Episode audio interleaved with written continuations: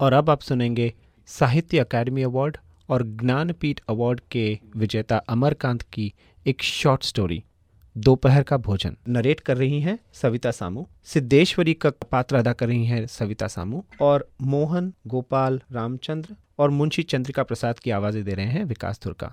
निर्देशक नाटक दोपहर का भोजन।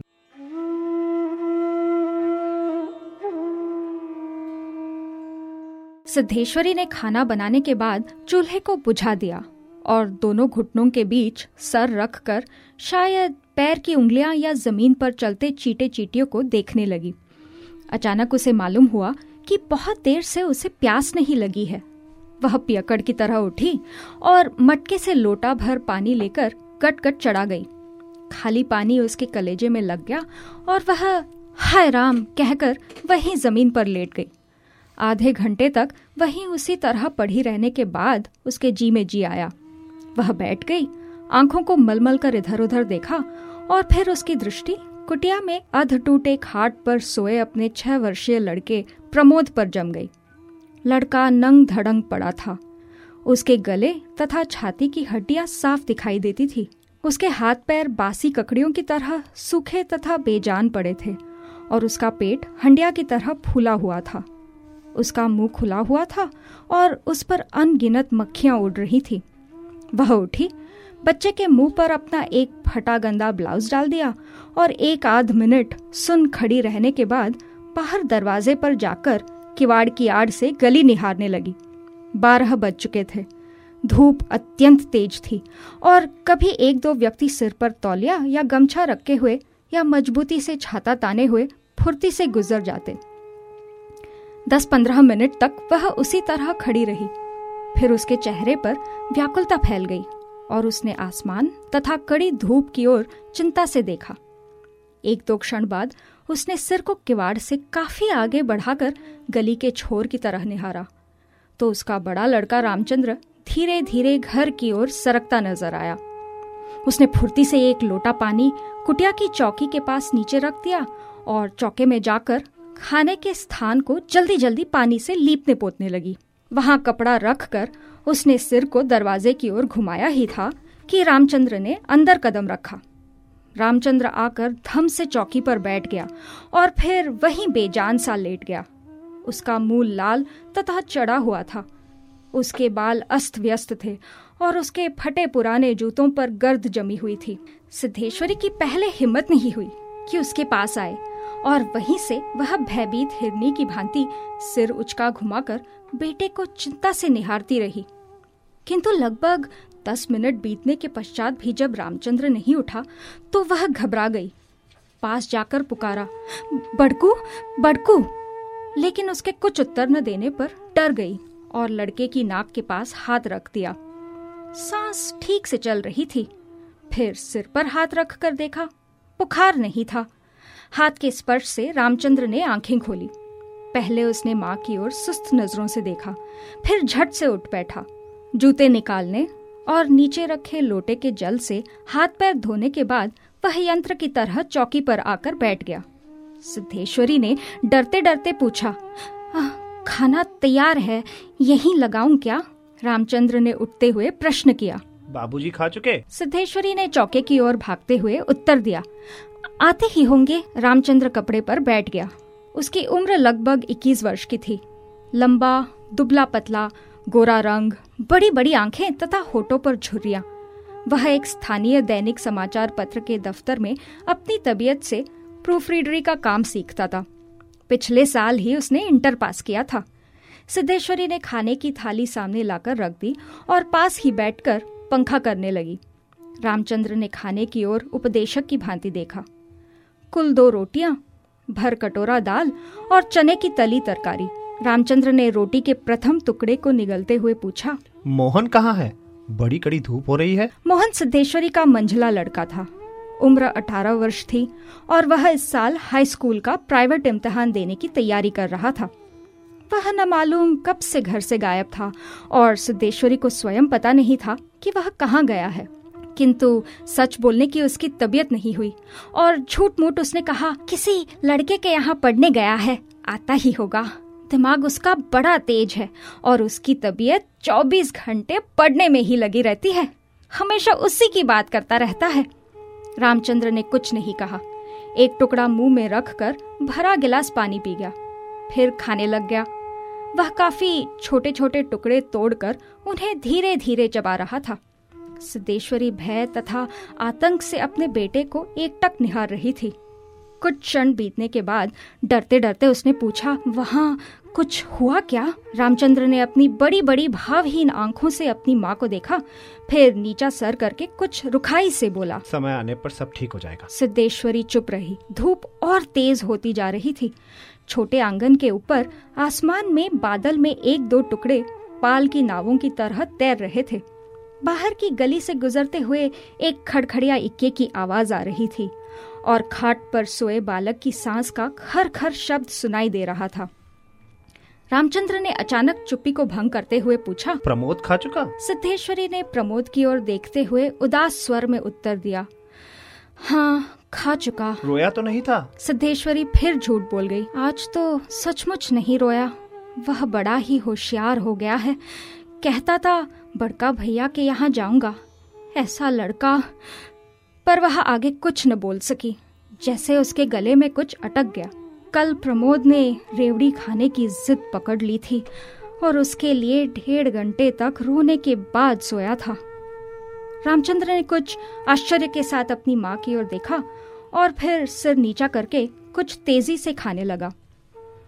थाली में जब रोटी का केवल एक टुकड़ा शेष रह गया तो सिद्धेश्वरी ने उठते हुए प्रश्न किया, एक रोटी और लाती हूँ? रामचंद्र हाथ से मना करते हुए हड़बड़ाकर बोल पड़ा, नहीं नहीं जरा भी नहीं, मेरा पेट पहले से ही भर चुका है, मैं तो ये भी छोड़ने वाला हूँ, बस अब नहीं। सिद्धेश्वरी ने जिद की, अच्छा आधी ही सही। रामचंद्र बिगड़ उठा, अधिक खिलाकर बीमार डालने की तबीयत है क्या? तुम लोग जरा भी नहीं सोचती हो, बस अपनी ही जिद। भूख रहती तो क्या खा नहीं लेता? सिद्धेश्वरी जहाँ की तहाँ बैठी रह गई। रामचंद्र ने थाली में बचे टुकड़े से हाथ खींच लिया और लोटे की ओर देखते हुए कहा, पानी लाओ। सिद्धेश्वरी लोटा लेकर पानी लेने चली गई। रामचंद्र ने कटोरे को उंगलियों से बजाया, फिर हाथ को थाली में रख दिया। 1-2 क्षण बाद रोटी के टुकड़े को धीरे से हाथ से उठाकर आंख से निहारा और अंत में इधर उधर देखने के बाद टुकड़े को मुंह में इस सरलता से रख लिया जैसे वह भोजन का ग्रास न होकर पान का बीड़ा हो। मंझला लड़का मोहन आते ही हाथ पैर धोकर कपड़े पर बैठ गया। वह कुछ सांवला था और उसकी आंखें छोटी थी। उसके चेहरे पर चेचक के दाग थे। वह अपने भाई ही की तरह दुबला पतला था, किंतु उतना लंबा न था। वह उम्र की अपेक्षा कहीं अधिक गंभीर और उदास दिखाई पड़ रहा था। सिद्धेश्वरी ने उसके सामने थाली रखते हुए प्रश्न किया, कहाँ रह गए थे बेटा? भैया पूछ रहा था। मोहन ने रोटी के एक बड़े ग्रास को निगलने की कोशिश करते हुए अस्वाभाविक मोटे स्वर में जवाब दिया, कहीं तो नहीं गया था, यहीं पर था। सिद्धेश्वरी वहीं बैठकर पंखा डुलाती हुई इस तरह बोली जैसे स्वप्न में बड़बड़ा रही हो, बड़का तुम्हारी बड़ी तारीफ करता है, कह रहा था मोहन बड़ा दिमागी होगा, उसकी तबीयत 24 घंटे पढ़ने में ही लगी रहती है। यह कहकर उसने अपने मंझले लड़के की ओर इस तरह देखा जैसे उसने कोई चोरी की हो। मोहन अपनी माँ की ओर देखकर फीकी हंसी हंस पड़ा और फिर खाने में जुट गया। वह परोसी गई 2 रोटियों में से एक रोटी, कटोरी की 3/4 दाल तथा अधिकांश तरकारी साफ कर चुका था। सिद्धेश्वरी की समझ में नहीं आया कि वह क्या करे। इन दोनों लड़कों से उसे बहुत डर लगता था। अचानक उसकी आंखें भर आईं। वह दूसरी ओर देखने लगी। थोड़ी देर बाद उसने मोहन की ओर मुंह फेरा तो लड़का लगभग खाना समाप्त कर चुका था।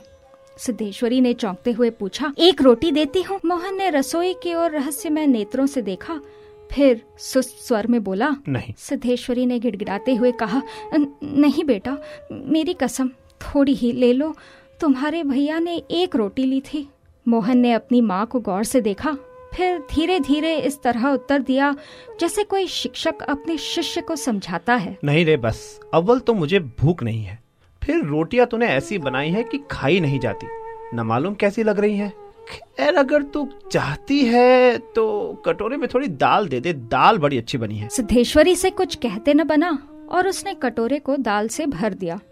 मोहन कटोरे को मुंह लगाकर सुड़-सुड़ पी रहा था कि मुंशी चंद्रिका प्रसाद जूतों को खसखस घसीटते हुए आए और राम का नाम लेकर चौकी पर बैठ गए। सिद्धेश्वरी ने माथे पर साड़ी को कुछ नीचे खिसका लिया और मोहन दाल को एक सांस में पीकर तथा पानी के लोटे को हाथ में लेकर तेजी से बाहर चला गया। 2 रोटियां, कटोरा भर दाल, चने की तली तरकारी। मुंशी चंद्रिका प्रसाद पीढ़े पर पालती मारकर बैठे रोटी के एक एक ग्रास को इस तरह चुभला चबा रहे थे जैसे बूढ़ी गाय जुगाली करती थी। उनकी उम्र 45 वर्ष के लगभग थी, किंतु 50-55 के लगते थे। शरीर का चमड़ा झूलने लगा था। गंजी खोपड़ी आईने की भांति चमक रही थी। गंदी धोती के ऊपर अपेक्षाकृत कुछ साफ बनियान तार तार लटक रही थी। मुंशी जी ने कटोरे को हाथ में लेकर दाल को थोड़ा सुड़कते हुए पूछा, बड़का दिखाई नहीं दे रहा। सिद्धेश्वरी की समझ में नहीं आ रहा था कि उसके दिल में क्या हो गया है, जैसे कुछ काट रहा हो। पंखे को जरा और जोर से घुमाती हुई बोली, अभी अभी खाकर काम पर गया है, कह रहा था कुछ दिनों में नौकरी लग जाएगी। हमेशा बाबूजी बाबूजी किए रहता है, बोला बाबूजी देवता के समान है। मुंशी जी के चेहरे पर कुछ चमक आई। शर्माते हुए पूछा, क्या कहता था कि बाबूजी देवता के समान है? बड़ा पागल है। सिद्धेश्वरी पर जैसे नशा चढ़ गया था। उन्माद की रोगनी की भांति बड़बड़ाने लगी, पागल नहीं है, बड़ा होशियार है, उस जमाने का कोई महात्मा है। मोहन तो उसकी बड़ी इज्जत करता है।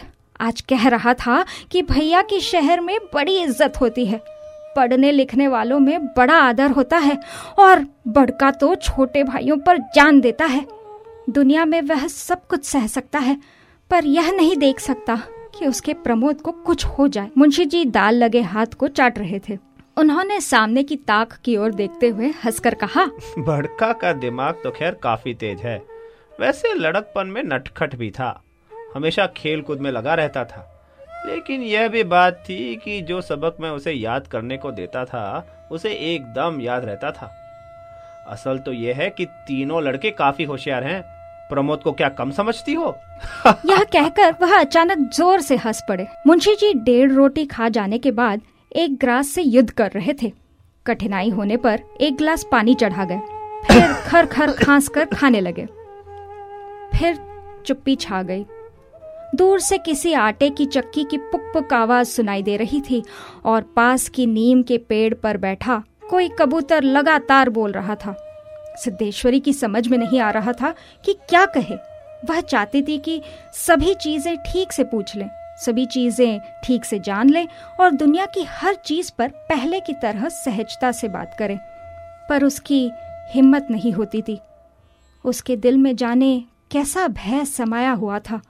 अब मुंशी जी इस तरह चुपचाप खा रहे थे जैसे पिछले 2 दिनों से मौन व्रत धारण कर रखा हो और उसको कहीं जाकर आज शाम को तोड़ने वाले हों। सिद्धेश्वरी से जैसे नहीं रहा गया, बोली, मालूम होता है अब बारिश नहीं होगी। मुंशी जी ने एक क्षण के लिए इधर उधर देखा, फिर निर्विकार स्वर में राय दी, मक्खियां बहुत हो गई है। सिद्धेश्वरी ने उत्सुकता प्रकट की, फूफा जी बीमार हैं, कोई समाचार नहीं आया। मुंशी जी ने चने के दानों की ओर इस दिलचस्पी से दृष्टिपात किया जैसे उनसे बातचीत करने वाले हों। फिर सूचना दी, गंगाशरण बाबू की लड़की की शादी तय हो गई, लड़का एमए पास है। सिद्धेश्वरी हठात चुप हो गई। मुंशी जी भी आगे कुछ नहीं बोले। उनका खाना समाप्त हो गया था और वे थाली में बचे कुछ दानों को बंदर की तरह बीन रहे थे। सिद्धेश्वरी ने पूछा, बड़का की कसम 1 रोटी देती हूँ, अभी बहुत सी हैं। मुंशी जी ने पत्नी की ओर अपराधी के समान तथा रसोई की ओर डेढ़ी आंखों से देखा। तत्पश्चात किसी छठे उस्ताद की भांति बोले, रोटी रहने दो, पेट काफी भर चुका है, अन्न और नमकीन चीजों से तबीयत ऊब भी गई है, तुमने व्यर्थ में कसम धरा दी। खैर कसम रखने के लिए ले रहा हूँ, गुड़ होगा क्या? सिद्धेश्वरी ने बताया कि हंडिया में थोड़ा सा गुड़ है।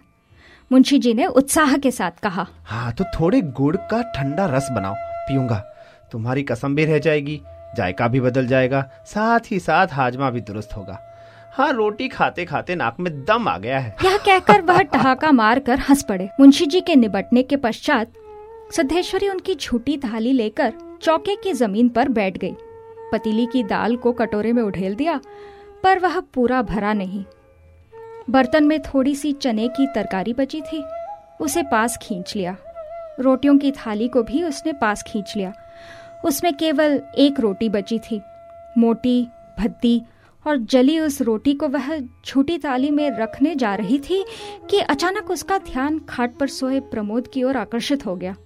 उसने लड़के को कुछ देर तक एकटक देखा, फिर रोटी को दो बराबर टुकड़ों में विभाजित कर दिया। एक टुकड़े को तो अलग रख दिया और दूसरे टुकड़े को अपनी जूठी थाली में रख लिया। तदुपरांत एक लोटा पानी लेकर खाने बैठ गई। उसने पहला ग्रास मुंह में रखा और तब न मालूम कहाँ से उसकी आंखों से टप टप आंसू चूने लगे। सारा घर मक्खियों से भन भन कर रहा था। आंगन की अलगनी पर एक गंदी साड़ी टंगी थी जिसमें पैबंद लगे हुए थे। दोनों बड़े लड़कों का कहीं पता नहीं था। बाहर की कोठरी में मुंशी जी औंधे मुंह होकर निश्चिंतता से सो रहे थे, जैसे 1.5 महीने पूर्व मकान किराया नियंत्रण विभाग की क्लर्की से उनकी छंटनी न हुई हो और शाम को उनको काम की तलाश में कहीं जाना न हो।